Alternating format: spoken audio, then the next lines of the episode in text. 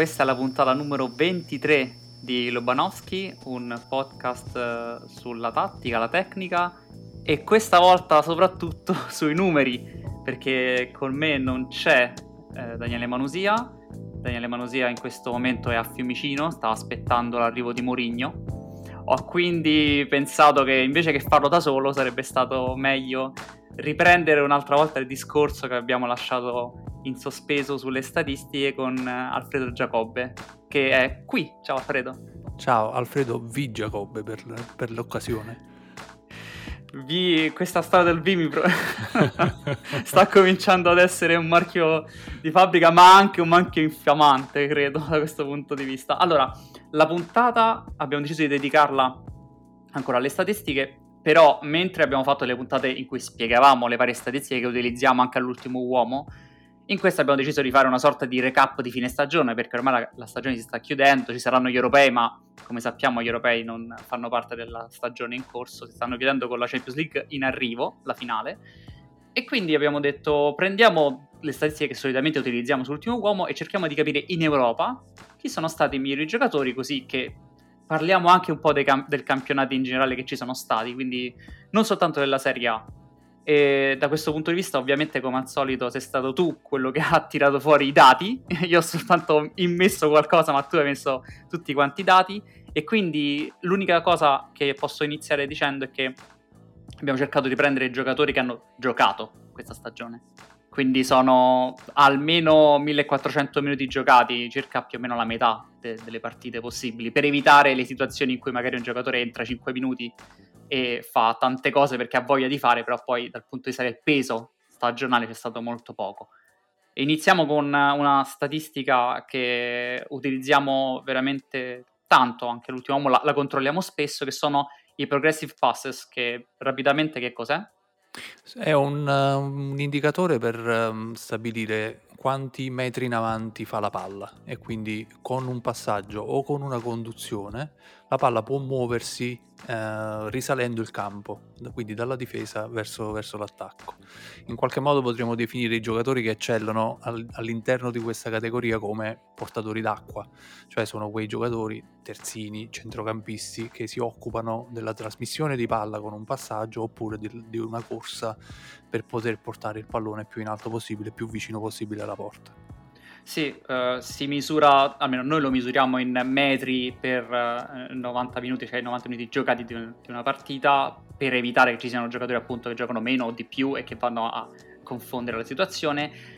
Diciamo che è una statistica che noi utilizziamo molto anche perché effettivamente nel calcio contemporaneo riconoscere quei giocatori che fanno avanzare la manovra, facendo avanzare il pallone decisamente oltre la linea di pressione, è non fondamentale di più e lo capite subito se vi dico il primo nome che abbiamo trovato, ovvero Tony Cross del Real Madrid con 370 metri per 90 minuti.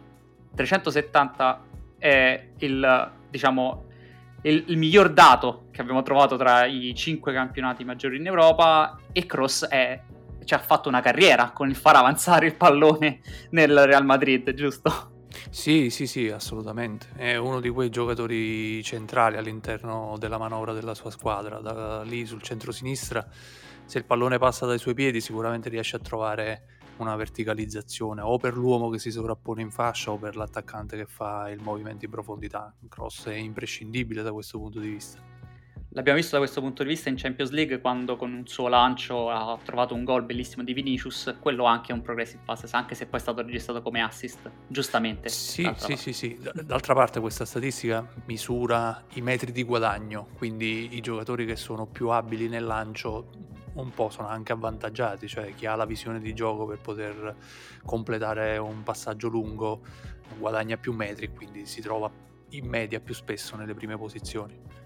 Sì, che, che tra l'altro adesso arrivano due nomi della stessa squadra, che è una cosa molto particolare, ma conoscendo questi due nomi anche questa volta abbiamo subito in mente del perché, e sono Verratti con 342 e Paredes con 334. La squadra ovviamente è il Paris Saint Germain.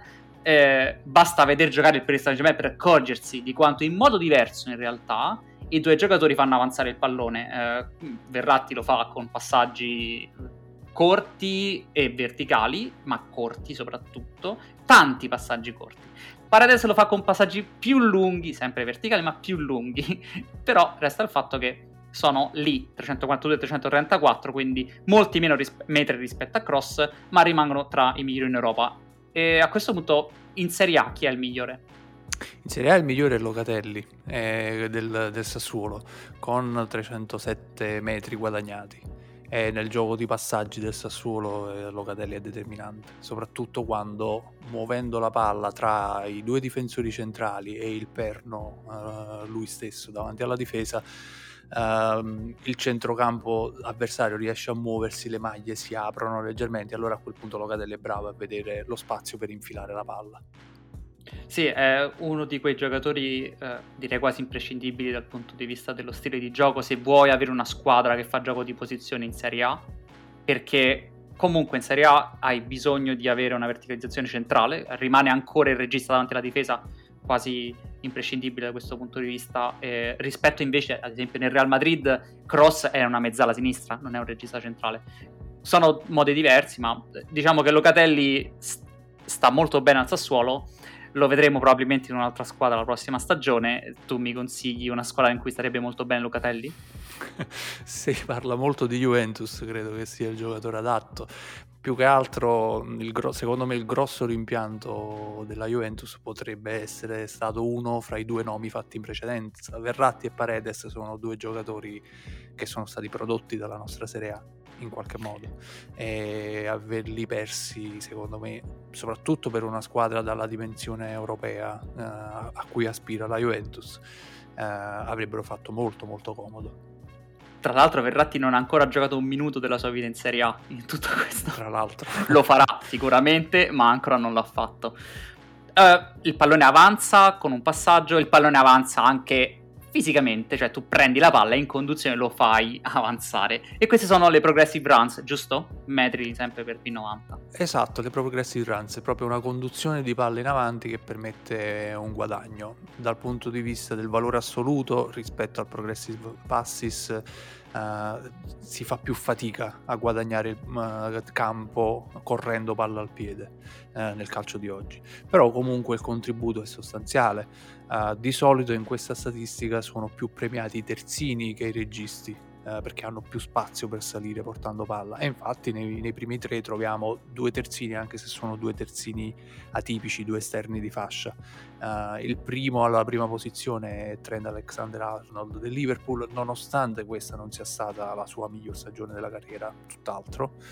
E al terzo posto Kostic dell'Eintracht che anche lì è, un, è, una sorta di regista di fascia pure lui che, che lavora uh, su, su, su, tutta l'ampiezza della, della fascia. Sì, diciamo se... che so, per dire che sono dei terzini solo di, di, nome, perché in realtà Alexander Arnold è il rifinitore del Liverpool e Kostic è un'ala che gioca come, come esterno a tutta fascia, perché il, suo scopo fondamentalmente è saltare l'uomo, arrivare fino sul fondo e poi crossare e mentre Alexander Arnold non ci deve neanche arrivare sul fondo, arriva sulla tre quarti destra, mezzo spazio preferibilmente, da lì la mette al centro per Firmino che la liscia in questa stagione assolutamente. sì, però in effetti sono centrali nel gioco di entrambe le loro squadre, sono due, due, due, due registi veri e propri alla fine. Mi fa venire in mente il fatto che è in modo diverso il pallone avanza. Tu hai detto è complicato nel calcio contemporaneo far avanzare il pallone. È vero rispetto a. Ho visto recentemente, ad esempio, dei spezzoni di Italia-Brasile dell'82 e ci sono dei metri di campo in cui i giocatori a turno percorrono con il pallone.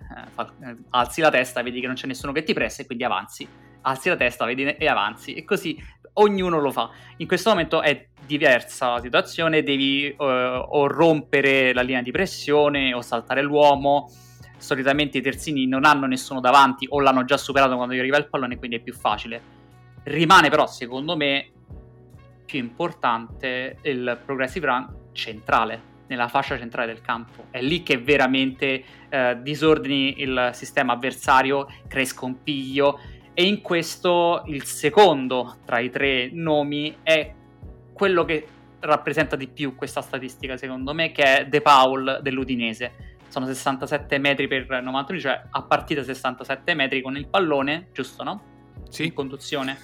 Sì, sì, sì, ha fatto una stagione incredibile, non solo da, dal punto di vista di questo uh, indicatore statistico, che um, è il migliore del nostro campionato per lui, eh, e lui è il migliore del nostro campionato in questo indicatore, ma anche secondo altri indicatori ha fatto una stagione paragonabile alle migliori stagioni di un giocatore come Luis Alberto, o un pochino sotto quelle che sono magari le ambizioni di De Paul, un giocatore alla Kevin De Bruyne. Quindi è la prima stagione della carriera per lui. Uh, forse è arrivato il, modello, il momento di mh, mm, portarsi in un contesto diverso, mettersi alla prova con, uh, con, un livello superiore di gioco e vedere se è capace di mantenere uh, la stessa qualità. Però è una stagione incredibile. La definizione di trascinatore perché attrascinava la palla dell'Udinese durante tutta quanta la stagione. Vabbè. Praticamente se non toccava lui palla dovevano lanciare lungo sperando che qualcuno la spizzasse da qualche parte là davanti. E, un manifesto al trascinatore. Dove lo vedresti bene, De Paul? Ah, De Paul in ogni squadra. Se ripete la stagione che ha fatto quest'anno, sta bene dappertutto. Può fare una mezzala tecnica squadra, nella squadra di Conte, può farla a Napoli in sostituzione se dovesse andare via di Fabian Ruiz. Secondo me ha fatto una stagione incredibile. Se, se si ripete su quei livelli tecnici e atletici, non, non, non c'è centrocampo dove non possa giocare, a mio parere. Sì, io lo vorrei vedere alla Roma di Mourinho. E a proposito di eh, Mourinho, un giocatore che Mourinho non ha mai allenato, perché non ha ancora allenato, è Neymar. Neymar che fa avanzare la palla, ovviamente, ma è soprattutto famoso per una questione abbastanza comune ai giocatori del suo tipo, ovvero la capacità di saltare l'uomo di superare gli avversari e per farlo devi utilizzare il dribbling. Neymar è il miglior dribblatore al mondo in questo momento, uno dei migliori della storia per creatività e tecnica pura. E noi, mettendo insieme i dribbling tentati per 90 minuti, abbiamo capito che non è soltanto molto bravo, ma ne fa proprio tanti. Cioè, lui è bravo anche perché ne tenta tantissimi. E siamo a 9,46 dribbling tentati per 90 minuti. Quindi praticamente 10 dribbling tentati a partita. E questo però nella Ligan va, va precisato. Sì, sì, sì, sì, eh, però è comunque una cifra davvero importante. Eh, nella Ligan probabilmente, come vedremo dopo, c'è una ragione, non lo scopriamo ancora, però c'è un altro indicatore statistico che è il duale praticamente di questo che ci permetterà di capire il motivo. Certo, quasi 10 dribbling a partita di media è una cifra d- davvero considerevole, cioè lui va a cercarsi il duello eh, perché mh, è ben conscio de- dei suoi mezzi e della capacità di uscirne vincente. Sì, è in questo momento il giocatore più divertente da, da vedere sicuramente, cioè se accendi la, la, la, televisione senza sapere che c'è in quel momento Neymar in campo, vedi Neymar e dici ok, mi vedo questa partita, chiunque sia l'avversario. E purtroppo per, uh, diciamo, per lui non è andata bene nelle semifinali di Champions League, ma questo non toglie assolutamente nulla alla sua stagione, che rimane comunque di, di buon livello, non come quella dell'anno scorso, se, secondo me, però comunque di buon livello. E rimaniamo in Francia, giusto? Sì, sì, sì, il secondo nella classifica, non così lontano da Neymar, eh, perché Neymar abbiamo detto fa 9 dribbling e mezzo circa, Cerchi del Lione ne fa 8,4, quindi eh, c'è, c'è, una tendenza nel campionato francese ad avere dei, dei buoni dribblatori e la, la, seconda posizione di Cerchi lo, lo, lo testimonia. Sì, Cerchi eh, o Cerchi, non lo so, è francese di origine algerina se non sbaglio, per cui immagino Cerchi, ah, è del 2003, è giovanissimo, non sì. ha neanche 18 anni ancora. È cresciuto nel Lione, è di Lione se non sbaglio comunque lì, cresciuto sicuramente nel Lione, l'anno scorso è stata la stagione della rivelazione, quest'anno ha fatto uh, più fatica ad imporsi per la squadra di Rio di Garcia, che lo utilizzava soprattutto a partite in corso, ha iniziato solamente 5 partite sulle 26 totali, ha giocato pochi minuti, lui è diciamo l'eccezione, noi avevamo scelto una, un eh, giocatore che avesse giocato tanto, lui è l'eccezione, però ci interessava parlarne perché eh, Neymar è un dribblatore di tecnica e creatività pura, Cerchi è un dribblatore un... diverso perché ha un fisico più compatto, è più tozzo eh, si muove velocemente, ma è più sui movimenti del corpo che sul dribbling di Neymar, che è una finta alla brasiliana.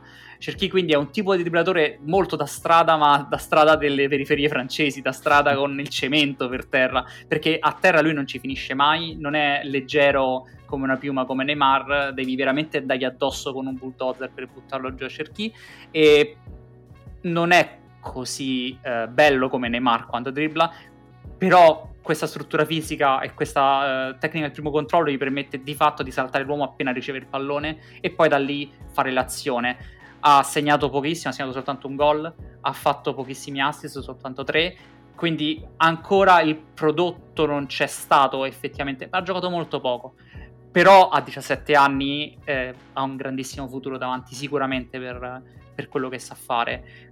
Come pensavamo avesse un grande futuro invece rimane un presente eh, complicato che è quello di Unas del Cagliari, che è il terzo di questa classifica, con 8,16 dribbling tentati per 90 minuti. Unas che a Napoli uh, ha deluso, possiamo dirlo adesso? Sì, sì, ha avuto anche poco spazio. ha avuto poco spazio. Ha avuto anche poco spazio, però magari il, il contesto non era adeguato per il, per il, suo tipo di gioco. Comunque ha bisogno di stare in isolamento con, con, il difensore, di non avere raddoppi, allora lì può diventare un giocatore determinante, altrimenti fa un po' più, più di fatica. Onas è anche lui algerino, come Cerchi, eh, anche lui è mancino come Cherki e sta, stiamo cominciando ad arrivare quindi a, anche lui è in realtà nato e cresciuto in Francia. C'è quindi effettivamente una situazione in cui in questo momento il calcio francese sta producendo eh, dribblatori seriali o comunque giocatori che tentano senza paura. Eh, ce ne sono tantissimi altri esempi, ma evidentemente la scuola francese in questo sta riuscendo dove altre scuole, dove altre scuole stanno perdendo il passo, ad esempio in Italia mi viene in mente che è complicato vedere dei dribblatori seriali, è difficile trovarli, ce ne sono pochi anche purtroppo nei altri campionati maggiori. In Inghilterra stanno tornando e devo dire che c'è bisogno sempre comunque di avere questi tipi di giocatori che puntano l'uomo, lo saltano a piacimento. Un as, eh, come detto bene, si deve isolare. Nel, nel, nel Cagliari lo sta facendo, nel Cagliari diciamo dove, dove, ha giocato in questi, in periodi, adesso nel Crotone in questa stagione. L'ha fatto quasi come seconda punta, però, più che come esterno. Sì, è vero, è vero, è vero. È, ehm, è comunque riuscito a, a, impensierire costantemente le difese, ad avere uh, un vantaggio offensivo dalle sue, dalle sue capacità tecniche, nonostante uh, sia stato mh, comunque posizionato uh, in una zona di campo dove non, di solito non era stato impiegato in precedenza. Sì, devo dire che il, il, la prossima stagione non rimarrà eh, con il Crotone evidentemente che, che, è sceso in Serie B. Mi interesserebbe vederlo, rivederlo in una squadra di almeno mezza classifica alta. Diciamo, faccio un esempio, il Sassuolo. Cioè una squadra che comunque gli può dare dei compagni attorno con cui anche associarsi, perché nel Crotone eh, era isolato nel vero senso della parola, a volte non passava il pallone anche perché non aveva nessuno accanto che potesse poi ridarglielo eh, con tutto rispetto per Simi che rimane comunque un idolo. No, giocatore divertente un ass, vorremmo rivederlo sicuramente in Serie A. Eh, come dicevi, certe, certe, certe, partite si guardano per i giocatori. Eh, un ass è uno di quelli, alla fine è un giocatore divertente da vedere. Va detto che noi abbiamo parlato di dribbling tentati. Eh, però n- noi utilizziamo anche nei nostri prezzi dell'ultimo uomo spesso i dribbling riusciti, che è ovviamente diverso perché tu puoi averne tentati pochi ma riusciti tanti. O noi abbiamo scelto comunque un, una buona soglia in questo caso perché eh, come stavamo ragionando prima della, della puntata eh, cerchiamo di, di, trovare giocatori che comunque tentano abbastanza dribbling durante la partita perché sennò la percentuale è fine a se stessa. Da questo punto di vista il giocatore con la miglior percentuale in Europa è Frankie De Jong del Barcellona con l'88% dei dribbling tentati che riescono. E, guarda, te lo lascio descrivere a te perché io penso che ho finito le parole con cui descrivere De Jong in questi mesi. E adesso ho paura però di dire qualcosa. De Jong è un giocatore eccezionale, ma la palla la metti in banca quando la, la dai a lui. Cioè, un giocatore che ha queste qualità tecniche in una zona complicatissima di campo come quella davanti alla difesa quando la squadra si è già aperta e si, si, si sta sistemando per la, l'azione di attacco e quindi è, è, rischiosissimo tentare un dribbling in quella, in quella, situazione De Jong mette il corpo, protegge palla è, è difficilissimo togliergliela sì, il secondo di questa classifica con l'86% è Lemar dell'Atletico, altro giocatore francese. Quindi il tema è sempre quello, ormai abbiamo sì, capito. Sì. E Lemar, lui ha deluso per uh, tanto tempo, da quando è arrivato, è costato se non sbaglio 60 milioni, una cifra esagerata dal, dal Monaco. Questa stagione però va detto che Simeone è riuscito abbassandogli la zona di campo in cui doveva ricevere il pallone, chiedendogli meno cose, dandogli meno responsabilità e focalizzandoli sul fatto di ricevere il pallone, superare la pressione e crossare o passare. Ha funzionato, eh, ha funzionato molto bene, rimane un giocatore secondo me abbastanza schematico e quindi da questo punto di vista quasi non, non voglio dire difendibile, però sei contento se, se, è lui che ti sta dribblando e non ad esempio De Jong che se, te, se se ne va è finita. E a proposito di giocatori schematici, ti lascio il nome che tutti quanti stavano aspettando sui dribbling riusciti è il terzo in Europa per dribbling riusciti, è una vecchia conoscenza del calcio italiano, sicuramente rimpianto dagli amici milanisti, ed è Suso, il dribbling più prevedibile del West. Rientro a sinistra e tiro, così, meccanicamente. Penso che ci siano pochi giocatori così meccanici ma così efficaci, perché poi alla fine di conclusioni e di dribbling che, che, precedono quel tipo di conclusione, comunque ne porta a casa tantissime, sanno tutti dove va. Così come si diceva di Ariel Robben, sanno tutti che porta la palla sul sinistro, ma alla fine se la porta e, e tira lo stesso. La, la, differenza con Robben, oltre al fatto che la palla con Robben entrava, è che Robben aveva una uh, velocità di, di conduzione enorme, eh, soprattutto all'inizio della carriera. Suso invece non è veloce, fa quel movimento lì, però comunque riesce a fregarti ogni volta e le, le partite del Siviglia sono particolari perché il Siviglia è una squadra che ha ruotato molti giocatori, ha, mh, mm, lo stile di gioco è quello, però cambiando giocatori cambia anche evidentemente come si muove il pallone. E quando la palla va su so, è comunque tutti si guardano eh, intorno e aspettano che lui faccia il movimento e poi il tentativo di tiro o di cross. Eh, ha funzionato per il Siviglia come hanno visto i milanisti eh, funziona per qualche periodo poi dopo un po' vorresti qualcun altro. E, ricercando queste riuscite dei dribbling ho trovato questa particolarità il fatto che negli ultimi quattro anni il, il, il numero di tunnel è aumentato del 41% in, in Europa.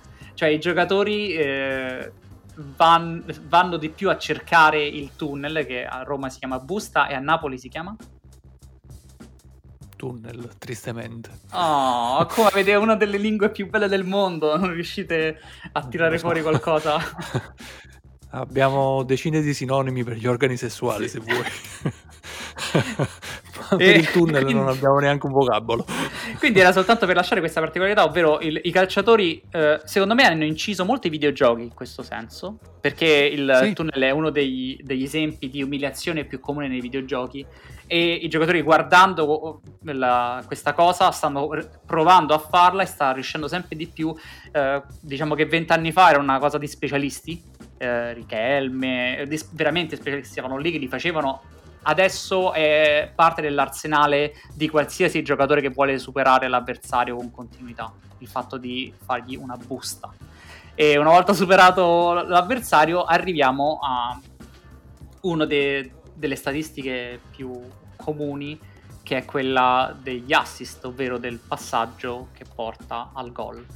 Come ha fatto notare Owen su Twitter eh, qualche giorno fa, il problema della statistica dell'assist puro che tu non vai a pesare quanto poi effettivamente il giocatore va a creare quest'assist perché un assist può essere il lancio assurdo di cross per Vinicius che taglia dietro la difesa ma può essere anche il passaggio di Lukaku a 5 metri dalla porta per Lautaro a 2 metri dalla porta che la mette dentro.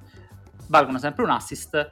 In quel caso però evidentemente è, il lavoro è minore quindi noi solitamente nell'ultimo uomo non andiamo a vedere esattamente l'assist puro, ma andiamo a vedere un altro, un altro numero, giusto?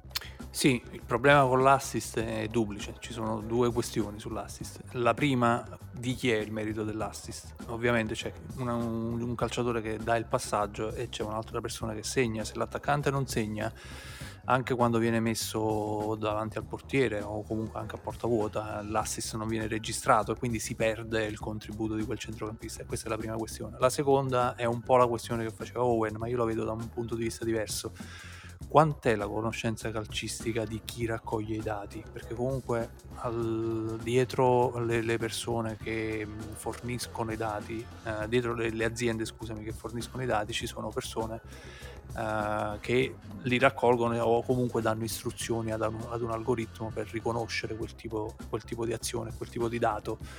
E a volte io ho visto azioni in cui il portiere dà la palla al limite dell'area un centrocampista, il centrocampista salta il primo uomo, parte, fa tutto il campo e va a segnare. Viene dato assist al portiere. Quindi eh, va, va, va, va, valutato. È una delle statistiche forse più ingannevoli, quella dell'assist. Quindi noi preferiamo utilizzare gli expected assist, cioè il centrocampista produce una certa quantità di pericolo. Ora, se che quel pericolo dato in mano ad un attaccante viene più o meno concretizzato interessa fino a un certo punto. Io nel frattempo valuto quanto un, un centrocampista, un trequartista è in grado di generare pericolo. E in questa classifica in Italia quest'anno, nonostante sia stata una, una stagione calante, uh, il, primo, il primo centrocampista d'Italia ma anche d'Europa è Josip Idicic sì, no, non mi sembra che dobbiamo aggiungere altro su Illich perché lo, lo, conosciamo bene. Nella giornata sì, è probabilmente il miglior giocatore della Serie A. invece in questo campionato ha dimostrato che ha avuto anche dei momenti di flessione pesanti, tant'è vero che è uscito dalla formazione titolare dell'Atalanta è uscito per fare entrare Malinowski, che è il terzo in questa classifica. Quindi il sistema di Gasperini si affida tanto al talento, ma evidentemente aiuta anche il talento perché se esce Ilicic entra Malinowski, Ilicic 0.69, Malinowski 0.59 XA per 90 minuti. E Malinowski, devo dire, soprattutto nella seconda parte di stagione, è salito negli ultimi due mesi a quasi dominato alcune partite in cui sembrava che ogni volta che toccasse palla potesse tirar fuori un pericolo. E la questione con Malinowski è che anche l'anno scorso c'è stato un periodo in cui è sembrato poter dominare e poi è sceso ed è quindi la continuità di rendimento. La sua stagione è a due facce e la media significa che sia un buon titolare per l'Atalanta, ma l'Atalanta è una squadra ormai stabilmente in zona Champions League è una squadra che deve prima o poi pensare di poter vincere anche uno scudetto e quindi qual è il Malinowski che si può prendere posto che Licic immagino che sia arrivato non so se all'addio però comunque ormai è un ruolo marginale giusto? Sì, sì, sì, credo che Ilicic per età mm, esca dalle rotazioni in maniera quasi definitiva. Eh, su Malinowski mm, credo che il giocatore che abbiamo conosciuto nelle, nelle ultime due stagioni sia comunque le prestazioni che ha avuto rappresentino il suo valore.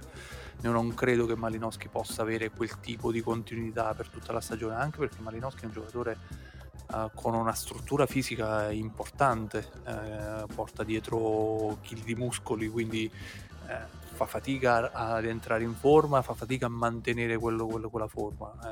la parte atletica per un calciatore è la base su cui sostenere la prestazione tecnica. Quindi se c'è, se c'è la base, allora riesce a garantire continuità nei 90 minuti e continuità di partita in partita. Se viene meno quella base fa più fatica un giocatore come Malinowski, io credo non riusciremo mai a vedere una stagione al pieno delle sue potenzialità uh, dall'inizio alla fine della stagione. È questo tipo di giocatore che abbiamo visto. È comunque un calciatore che gli permette, la statistica successiva che abbiamo tirato fuori, gli permette di essere in Europa il giocatore che ha creato più occasioni di tutte per i compagni. Quindi è comunque, uh, vogliamo dire a mezzo servizio, è comunque un giocatore determinante. Sì, ma è molto interessante questo discorso che fai, andrebbe veramente approfondito, forse lo faremo nel prossimo podcast insieme. Resta il fatto che la struttura fisica, soprattutto in questa stagione, ha aiutato giocatori più abili a rientrare velocemente in forma di partita in partita perché si è giocato in modo criminale una volta ogni tre giorni per eh, otto mesi. E uno dei giocatori che infatti è rimasto benissimo tutta quanta la stagione è Di Maria, che è il secondo giocatore per uh, XA con 0.6, ovvero 0.01 in più di Malinowski, parliamo di niente, rimane però il fatto che è il secondo migliore. Il Paris Saint Germain ha quindi messo in classifica tanti giocatori, dimostrando la mia teoria del fatto che sia in realtà la migliore squadra in Europa insieme al Bayern, però come sappiamo la Champions League dice altre cose e devi vincere le partite non soltanto sulla carta. Di Maria ha fatto una grandissima stagione, ha fatto una grandissima Champions League, è un giocatore veramente in grado di creare pericolo eh, con la conduzione, l'ultimo passaggio, con il cross, tirando da fuori aria e vedendo cosa succede. Eh, quasi impossibile prevedere cosa farà per la creatività che ha. Ormai si avvia al tramonto della sua carriera, una carriera di altissimo livello. Sì, sì, sì, tranne la parentesi forse al Manchester United dove non, non si è adattato al tipo di calcio ed è capitato in un periodo particolarissimo per il Manchester United, quindi non facile ambientarsi in quella stagione e mezza, in, quelle, in quel periodo in cui è stato in Inghilterra. Però un giocatore pazzesco, la qualità delle scelte è quasi unica perché tu eh, ogni volta che prende palla innanzitutto ti aspetti che succeda qualcosa e puntualmente accade e poi ogni volta che prende palla tu immagini che possa fare qualcosa e puntualmente fa il contrario o fa, fa qualcos'altro. È un giocatore pazzesco. Sì, rimanendo al Paris Saint Germain, il secondo giocatore invece per occasioni create, che è la, il secondo dato statistico che volevamo evidenziare in fabbricatori di assist, eh, XA sono un, un, caso, le occasioni create sono semplicemente il numero di occasioni create per 90 minuti, che possono essere appunto venenti da cross, da passaggi, da situazioni di questo tipo. Il primo è Malinowski, abbiamo detto, il secondo è sempre il Paris Saint Germain e quindi avete capito benissimo, è Neymar con 4.09. Eh, la creatività, la capacità di tirar fuori situazioni diverse, inventarsi situazioni anche quando sembrano esserci. Dal punto di vista di Neymar non ha veramente paragone in, in, nel calcio contemporaneo e quindi mi sembra quasi... Lui diciamo che se sta in campo e tocca il pallone anche a mezzo servizio sai che 3-4 occasioni da gol te le fa e infatti appunto in questo caso crea 4. Il terzo nome te lo devo dire francamente io non lo conoscevo No, mi hai stupito da questo punto di vista. Sono andato a vedermi il nome e capire meglio qualcosa, ma preferisco quindi non aggiungere nulla. Dillo tu perché non so nulla. Sì, è Clement dello Stoccarda, eh, centrocampista di questa squadra pazzesca eh, che è lo Stoccarda, la squadra dell'ex direttore sportivo del, del Dortmund dei, dei, Trionfi, Mislintat, credo che si, si pronunci. Mislintat è passato anche per l'Arsenal, ha fatto passato il capo scout dell'Arsenal. Sì, sì, sì, sì, è passato anche per l'Arsenal quando hanno, hanno tentato di, di, mettere alla porta Wenger. cioè, hanno, gli hanno piazzato sempre più figure in, in, in società per, capire, per, per, spingerlo fuori. Una di queste era Mislintat. ha messo su una squadra con tanti giocatori interessanti. È la squadra hipster del momento, lo, lo Stoccarda, squadra molto interessante, ha fatto un bel campionato.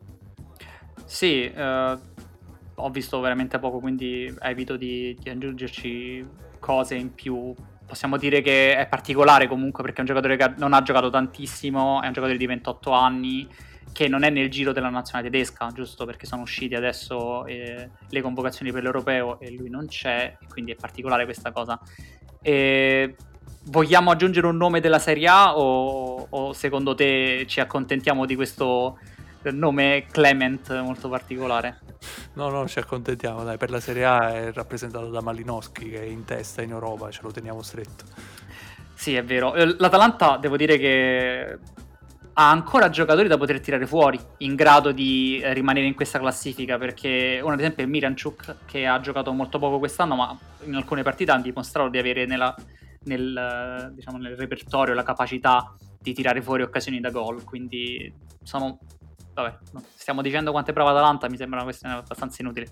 Gli assist portano al gol e qui arriviamo a un altro giocatore dell'Atalanta Perché Esatto. se andiamo a vedere il numero di XG per 90 minuti, non vi dobbiamo dire cosa sono gli XG, gli expected goals lo sapete benissimo. Il primo in classifica in Europa è Muriel con 0.96, che è fuori dal mondo. È una statistica fuori scala, non esiste, non può essere vero quello che ha fatto Muriel in questa stagione. Sì, e soprattutto poi l'altra statistica che fa impressione è il numero di gol segnati per 90 minuti, perché se consideriamo che Muriel ha giocato da subentrante quasi tutte le sue partite, eh, ha circa 1600 minuti, qualcosa del genere, poco meno di 1600 minuti, ha segnato 1.2 gol ogni 90 minuti ed è una cifra veramente pazzesca. Ha fatto un campionato, incre- una stagione incredibile Muriel e per il numero di expected goals eh, che è riuscito a- a- ad accumulare è pari merito con un altro giocatore che è l'eccellenza assoluta, il, il pallone d'oro ad honorem della scorsa stagione quando non è stato assegnato Robert Lewandowski. Sì, esatto, Lewandowski è l'eccellenza del ruolo. Se tu pensi a cosa deve essere una pun- prima punta centrale nel calcio contemporaneo, guardi in una partita di Lewandowski. Hai risolto questo quesito che ti hai riposto, segna un, un gol a partita, eh, come- eh, crea occasioni da- per un gol a partita 0.96. E non penso che ci sia nulla da aggiungere. Forse la sua scorsa stagione è stata migliore di questa, non so tanto dal punto di vista statistico, ma da eh, che ha avuto in Europa, perché quest'anno il Bayern è uscito e lui non, non è riuscito a dare una mano. Questo peserà anche a livello di pallone d'oro a, a dicembre, e, immagino sicuramente. È un giocatore che non vincerà il pallone d'oro a dicembre, ma che è comunque in questa classifica, è Cristiano Ronaldo, Se che di sente. d'oro ne ha abbastanza. Se ti sente. E Cristiano che è 0,81 XG per 90 minuti, ti devo fare la domanda fatidica che ti stavi aspettando da quando abbiamo messo gli appunti. Sì, metto le cuffie. Ok, vai, dimmi, la stagione di Cristiano Ronaldo è criticabile no- nonostante abbia segnato 0, praticamente un gol a partita? Io credo che mh, su Ultimo Uomo Fabio Barcellona abbia detto su Cristiano Ronaldo tutto quello che si potesse dire. Ehm, Cristiano Ronaldo ha bisogno di un determinato oh, contesto eh, intorno alla Juve. Non, non in tre allenatori diversi non sono stati in grado di creargli un, eh, un contesto adatto. C'è anche da dire che ehm, Cristiano Ronaldo è un tipo di giocatore che si pensava si specializzasse di più con l'età come punta eh, e invece sembra che alla Juventus abbia fatto un passo indietro, tocchi più palloni, abbia fatto una trasformazione da centrocampista ala eh, e questo mh, data la sua età anagrafica pregiudica poi la sua forma generale e la sua forma sotto porta quindi forse andava creato un contesto diverso per tenerlo vicino alla porta per convincerlo ad essere più utile lì ad aspettare comunque che la, che la squadra gli portasse il pallone piuttosto che andasse lui a prenderselo Sì, eh, hai fatto il discorso che gli ha fatto probabilmente Benitez qualche anno fa Cristiano Ronaldo, il motivo per cui Benitez è stato cacciato da Real Madrid dopo pochi mesi. perfetto E continuando sulla categoria dei cecchini, eh, c'è l'XG per 90 minuti, ma c'è anche il, eh, il numero di gol che non sono rigori per XG, giusto? Sì, è, è un modo per valutare l'efficienza sotto porta di un attaccante. Se è- gli expected goal sono una sorta di test, cioè mm, ti permettono di capire se una- la performance di un attaccante è adeguata alle occasioni che ha avuto o meno, confrontare in un rapporto il numero di, di gol eh, che è riuscito ad ottenere con gli expected goals ti dà una sensazione subito eh, per capire se la, se la performance del- dell'attaccante è stata sopra le, le aspettative oppure è stata sottotono. Tra i giocatori sopra le aspettative c'è un nome abbastanza incredibile che è eh, Marcos Llorente dell'Atletico. Sì, anche perché non è un attaccante. Quindi esatto. ci troviamo un giocatore che ha- è arrivato in doppia cifra sia di gol che di assist in questa stagione. È arrivato in doppia cifra di gol giocando in ogni ruolo del campo che non sia la prima punta. Perché ha giocato come seconda punta, come trequartista, come mediano, come eh, esterno destro, come terzino destro e come esterno a tutta fascia. In questa stagione dell'Atletico Madrid possiamo dire che probabilmente eh, di, questa, di questa squadra il- l'anima è eh, il giocatore risolutore è Luis Suarez, ma la determinazione che ci mette Llorente deve veramente far paura a, a, agli avversari perché lui non molla una palla, va su ogni singolo filtrante, scatta continuamente per tutti i 90 minuti ed ha un, un fiuto per uh, l'incursione in area veramente di non, livello perrotta per capirci, in cui sai che comunque lui su quella palla ci va, comunque ci arriverà, poi magari la palla uscirà, però comunque lui la va a toccare partendo da fuori area. E da questo punto di vista 2,15 è completamente insensato perché no, cifra dire... pazzesca da tenere in una stagione intera. Cifra pazzesca è come è, ha, ha, segnato più del doppio della media degli attaccanti europei se avessero avuto le stesse occasioni. È una cifra pazzesca. Rimaniamo nella Liga perché il secondo nome è quello che viene soprannominato El Comandante ovvero Morales del Levante, un nome di culto per chi segue la Liga, è il capitano del Levante, ormai ha 33 anni e da anni sta scorrazzando in giro per la Liga, è un giocatore velocissimo, eh, molto sgusciante e ha questa cosa che se è uno contro uno come il portiere va a segnare e quindi è la bestia nera del Barcellona soprattutto per questo motivo perché le squadre che giocano con la difesa alta contro il Levante sanno che rischiano di far arrivare Morales palla al piede fino alla rete di rigore e lui segnerà lì perché siamo 1,66 gol per XG vuol dire che veramente gli bastano due occasioni a partita di cui una magari buona e lui te la mette dentro. Il terzo nome te lo lascio dire a te. Il terzo nome è Rebic del Milan che ha segnato una volta e mezzo le aspettative questo significa quasi un, con una modalità opposta a quella che hai descritto di Morales. Rebic ha segnato molti dei suoi gol da tiri da fuori area eh, e quindi in qualche modo questo ha un effetto moltiplicatore perché di solito i tiri da fuori area sono tiri con bassa uh, probabilità di gol, quindi basso uh, expected goal. Uh, segnare tanti gol dalla distanza significa comunque creare un margine in questo fattore di efficienza così come è stato costruito. Quindi stagione di Rebic molto buona uh, da capire se sarà uh, ripetibile. Sì, non ho ancora capito che giocatore sia Rebic nonostante abbia ormai penso 27 anni eh, penso faccia fatica Rebic. Sì eh, è affascinante dal certo punto di vista sapere che un giocatore non sai mai cosa fa quando è in campo. Da un altro punto di vista, quando devi costruire una rosa in estate è complicato perché quanto investi dal punto di vista della struttura della squadra, della rosa, per un giocatore che non sai veramente cosa ti uscirà fuori di partita in partita. È, è molto interessante. Una, possiamo dire che rappresenta anche molto della stagione del Milan, forse questa cosa di Rebic che tira fuori gol dal nulla e questo alla lunga purtroppo può portarti anche ad avere delle situazioni in cui vai in underperforming dal punto di vista del gol e non riesci a superare delle partite che magari inizio stagione ce la facevi. Corretto, sì sì, hai detto, hai detto tutto. Ok, passiamo alle categorie difensive dove andrei un po' più veloce perché abbiamo smesso di vedere cose eh, belle e passiamo a vedere cose meno belle, anche se per gli allenatori molto importanti. Come ad esempio il numero di tackle tentati per 90 minuti, cioè quante volte il giocatore prova a rubare palla all'avversario andando in contrasto. E qui c'è tanta ligan. Apriamo subito una parentesi.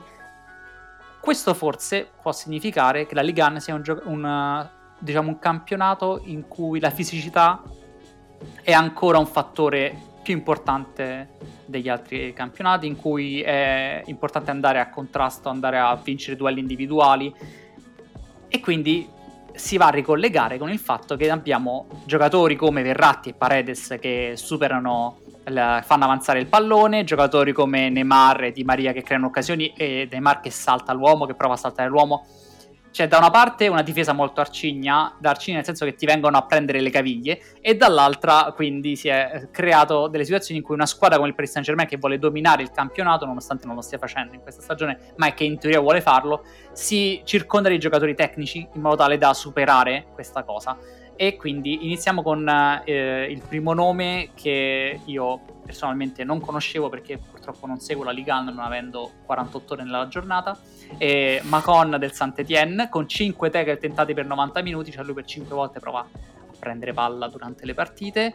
E anche il terzo nome della Ligue 1 è Abergel del Lorient, eh, 4,49, sempre in questo ordine di grandezza siamo, quindi per capirci il migliore in Serie A è Calabria con 3,45, cioè un tackle in meno tentato per 90 minuti, di fatto, rispetto alla Ligue 1. No, no, sono statistiche molto interessanti da, da questo punto di vista perché in qualche modo definiscono um, il mood del campionato. Uh, io in un primo tentativo avevo anche inserito le statistiche del campionato belga e il campionato belga, come quello francese, è un campionato molto fisico, con giocatori molto portati a cercare il duello, lo scontro, il tackle, l'affondo e I numeri del campionato francese e del campionato belga sono pazzeschi da questo punto di vista. In generale, oltre a questi giocatori che hai citato e che dominano la classifica, ce ne sono molti altri nelle primissime posizioni. Il differenziale con Calabria dal primo Macon de Saint-Étienne con 5 tackle medi a partita, Calabria è il migliore in Italia con 3,45 dribbling tentati, è un differenziale molto ampio. E questo fa capire da un lato uh, perché ci sono tanti dribblatori uh, in Francia, perché devono contrastare questo tipo uh, di, di, fisicità, e dall'altro fa capire anche com'è la Serie A invece. Eh, entrare in dribbling o entrare in tackle, le, le, due facce della stessa medaglia, ehm, in qualche modo tu porti nell'intervento anche uh, la possibilità di uh, perdere il duello e quindi la possibilità di concedere uh, una superiorità numerica all'avversario. E questo in Italia è culturalmente inaccettabile e quindi si fa molta più attenzione e questo si nota nei nubili del tackle che scendono a non concedere all'avversario quello spazio anche solo se fosse in fascia per poter poi a, a creare un vantaggio posizionale. Sì, è per questo che in Serie A sono diventati giocatori di culto, quelli che provano a strappare il pallone e ci riescono e vanno via, come ad esempio Nengolan, Vidal, in passato Nesta, cioè giocatori che rischiano, rischiano veramente tanto, ma ne escono fuori eh, spesso, eh, nel caso di Nesta, tantissimo con eh, la, la, vittoria. E questo ti porta comunque a effettivamente preferirli rispetto a giocatori più conservativi che però effettivamente come dici è il DNA della Lega che si sta giocando. In, in Francia vanno in tackle in Italia invece aspettano di più contengono portano a raddoppio situazioni diverse Uh, velocemente la percentuale di tackle riusciti, ovvero abbiamo detto i tentati, invece in questo caso quanti riescono. Il primo in classifica è Cucureia, scuola Barcellona, ma giocatore del Getafe, che è la squadra più lontana dai dettami del Barcellona che possono esistere, con l'82%. Cioè, Cucureia effettivamente ti prende palla se viene a prendertela. Il secondo è Sissoko dello Strasburgo, anche questo purtroppo non lo conosco, quindi ok, 72%. Il terzo lo conosco, è Cooper del Leeds il Leeds sì. di Bielsa, la squadra per definizione che va a prenderti il pallone, perché è quello che sta facendo in questa stagione, è quello che ha fatto Bielsa per tutta quanta la sua carriera ed è il motivo per cui piaceva tanto ai tifosi dell'Athletic Club di Bilbao, avendo un allenatore che ti porta a mordere le gambe agli avversari continuamente. Il migliore della Serie A, me lo dici tu perché è un nome che non pensavo fosse possibile, però è così. Eh, Beresischi della Sampdoria e ci sono molti giocatori della Sampdoria nelle primissime posizioni. E questo è anche indice dello stile della squadra. La Sampdoria è mh, la squadra che ha il maggior numero di azioni di pressing in, in Serie A, quindi è una squadra molto aggressiva per la latitudine a cui gioca e, e, questo si riflette anche nelle statistiche individuali, un comportamento di, di, di squadra, di reparto si riflette anche sulle statistiche del singolo. Sì, mm, non, no, non, pensavo fosse così, non perché la Sampdoria non pensavo andasse a prendere il pallone, perché è quello che fa Ranieri con questa Sampdoria, che tra l'altro è in controtendenza rispetto alla storia di Ranieri, eh, con cui ha, ha, avuto tanti successi, e questo quindi è bello, il fatto che un allenatore comunque di grande età, comunque che ha, fatto, ha vinto tanto, ha, ha avuto un vissuto, provi ad aggiornarsi, provi a cambiare qualcosa, provi a trovare un'altra soluzione rispetto alla rosa che ha a disposizione. Ma per il fatto che Berezinski penso sia il giocatore più monolitico visto in Serie A, è un pezzo di marmo e quindi mi immagino che quando va in tackle sia molto comunque no, non voglio dire lento, però forse e invece ha successo il 67% delle volte che la prende la palla. Eh, ci sono i contrasti a terra, ci sono anche quelli in aria, quindi i, cont- i duelli aerei vinti per 90 minuti e questo è la Premier League. I dominatori dell'area significa andare in Premier League. Il primo della classifica è House dell'Aston Villa con 5,2 duelli aerei vinti per 90 minuti, vuol dire che se la palla è in aria 5,2 volte la va a prendere a partita House della Stone Villa. Il secondo è Phillips del Liverpool, eh, il difensore raccolto dal Liverpool durante la stagione, quando ci sono fatti male tutti, ha dimostrato delle lacune evidenti. In una cosa però è bravo ed è colpire di testa e questo effettivamente si vede 4,88 e il terzo è Bell del Mainz in Bundesliga, altro campionato del genere e allora anche qui la distanza che c'è tra il migliore in Serie A e i primi due in Premier League danno un'idea della differenza del campionato. Il migliore in Serie A è Magnani del Verona con 3,68 e quindi abbiamo du- diciamo, un, tackle, un tackle aereo, un duello aereo, un colpo di testa, un contrasto aereo come preferite in meno rispetto al secondo eh, della Premier League che è Phillips. Eh, passiamo direttamente invece a uno più interessante secondo me dei duelli aerei che sono uno sport quasi a parte rispetto al calcio, ovvero gli intercetti. Sì, gli intercetti, eh, anche qui uh, c'è molto da dire sullo stile della squadra più che sul fiuto, sul fiuto individuale. Um, squadre come il Verona e l'Atalanta sono squadre che giocano molto sull'anticipo e quindi di solito i giocatori sono molto in alto in questo tipo di statistiche. Nei primi tre d'Europa, uh, al secondo posto, c'è effettivamente un giocatore del Verona, c'è Gunther del Verona con 3,5 intercetti ogni 90 minuti giocati. E gli altri due giocatori sono un giocatore del Metz, Payot, e un giocatore ancora dello Stoccarda, Mavropanos. Mavropanos, tra l'altro, preso da Mislitat quando era all'Arsenal, e poi se l'è portata allo Stoccarda mentre all'Arsenal non penso abbia giocato neanche 10 partite è un centrale greco che fa eh, molto simile a Manolas da certi punti di vista che appunto eh, va in anticipo Manolas va soprattutto in copertura lui invece va in anticipo ma comunque è coraggioso va, va, a provare a prendere il pallone. Lui esce dalla linea Manolas è interessante da questo punto di vista. Trovo che sia una statistica interessante proprio perché ti fa vedere eh, quanto un giocatore voglia rischiare da questo punto di vista, perché se vai a intercettare il pallone devi, fare, devi muoverti dalla posizione in cui stai, non si è... ovvero, sì, c'è la possibilità che ti tirano la palla addosso, ma è molto più bassa rispetto a quella che tu devi comunque fare due o tre passi per andarla a prendere. E il Verona questo fa, non, eh, lo, lo, va a cercare il pallone e questo, da questo punto di vista Gunther... Eh, devo dire, lo, lo pens- pensavo fosse un giocatore del Verona, molto sinceramente.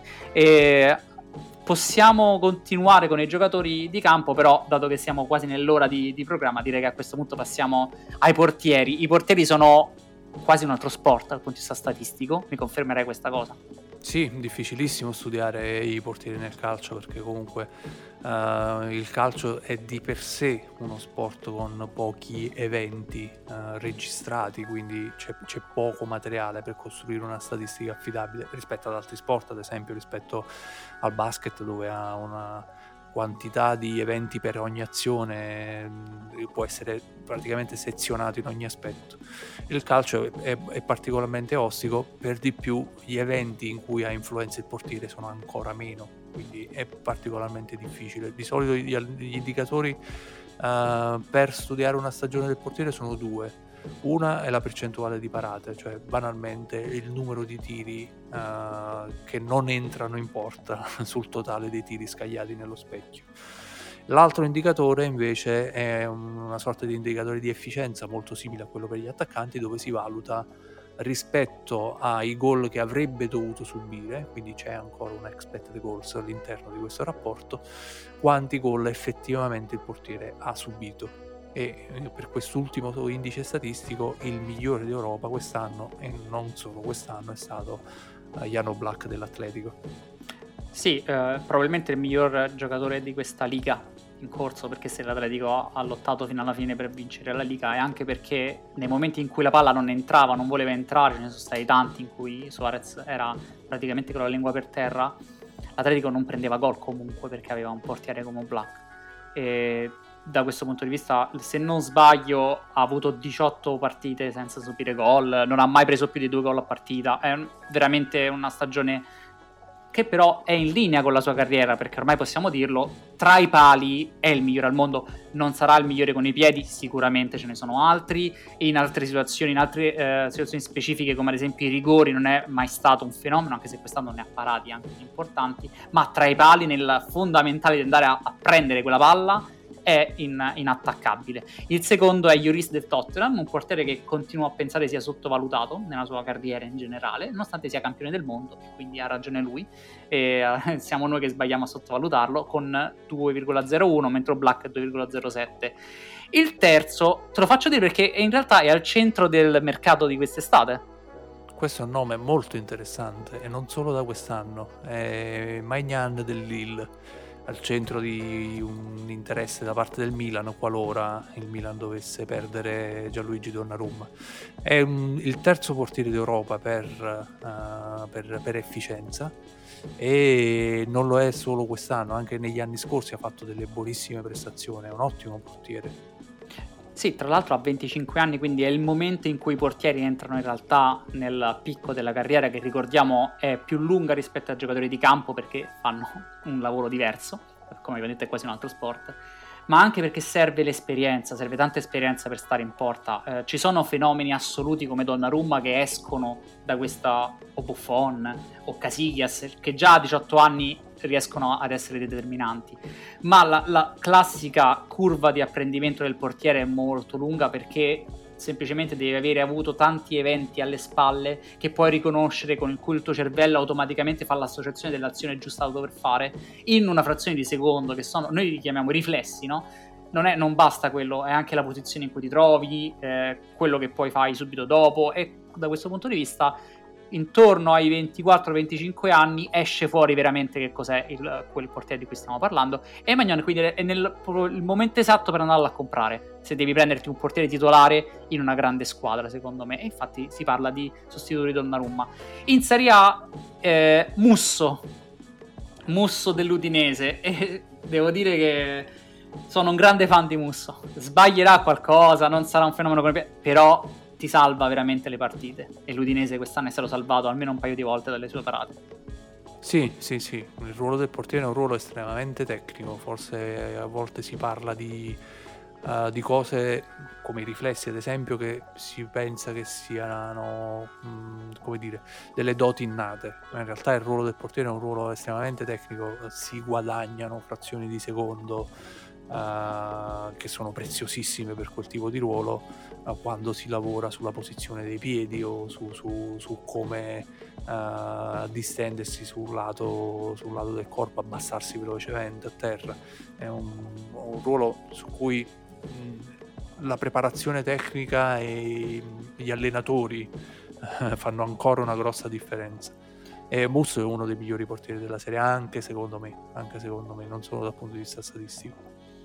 Sì, eh, devo dire che eh, ci vuole una preparazione diversa anche per analizzare i, portieri, devi imparare proprio un altro linguaggio e da questo punto di vista personalmente purtroppo sono ancora molto indietro, mi piacerebbe saperne di più, ma si legge anche poco in realtà su, sulla preparazione tecnica dei portieri perché si parla poco, si parla più del fatto che abbiano fatto le cappelle, le, gli errori e che di cosa ha fatto per andare a fare quell'azione, perché è riuscito in quella situazione a uscirne fuori bene e speriamo che ne escano fuori più, più materiale a disposizione. Io ne, ne, sarei molto. Guarda, chiuderei con una domanda che non abbiamo preparato, quindi voglio proprio fregarti in questo modo.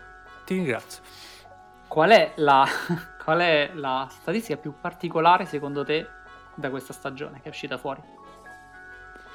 Oddio, così su due, su due piedi non, non saprei. E a me, hanno, come, come, sottolineavo prima, hanno impressionato le statistiche di, di Muriel. Eh, sono, sono, veramente pazzesche sotto tanti punti di vista. Cioè, non è facile, è vero, avere, uh, come dicevamo prima, una base atletica che sostenga la performance tecnica uh, per 90 minuti per tutta una stagione, ma non deve essere neanche facile salire così tante volte dalla panchina, fare così bene uh, in un lasso di tempo molto limitato. E a volte sembrava quasi uh, che Muriel avesse questo tipo di esplosività anche partendo dall'inizio della partita. Non, non, non, ho controllato bene, ma la mia sensazione è che quando sia partita dall'inizio abbia fatto gol nei primi 20 minuti o comunque abbia fatto il meglio della sua performance nei, nei, nei primi 20-30 minuti e poi sia andato calando abbastanza rapidamente. Quindi è, è un giocatore particolarissimo, sia come come tecnica, tantissimi lo hanno paragonato a Ronaldo il fenomeno, eh, ma è anche un giocatore secondo me con un mindset molto particolare, perché non è facile accettare la panchina quando fai bene e non è facile fare così bene così tante volte. È stato il miglior giocatore di questa Serie A? Eh, probabilmente sì, è un, uno dei migliori con, con, Lukaku, secondo me è stato uno dei giocatori che hanno impressionato di più, o quantomeno se intendi giocatore migliore come giocatore che hanno determinato di più, probabilmente Muriel e Lukaku sono i due giocatori che in Serie A hanno fatto di più.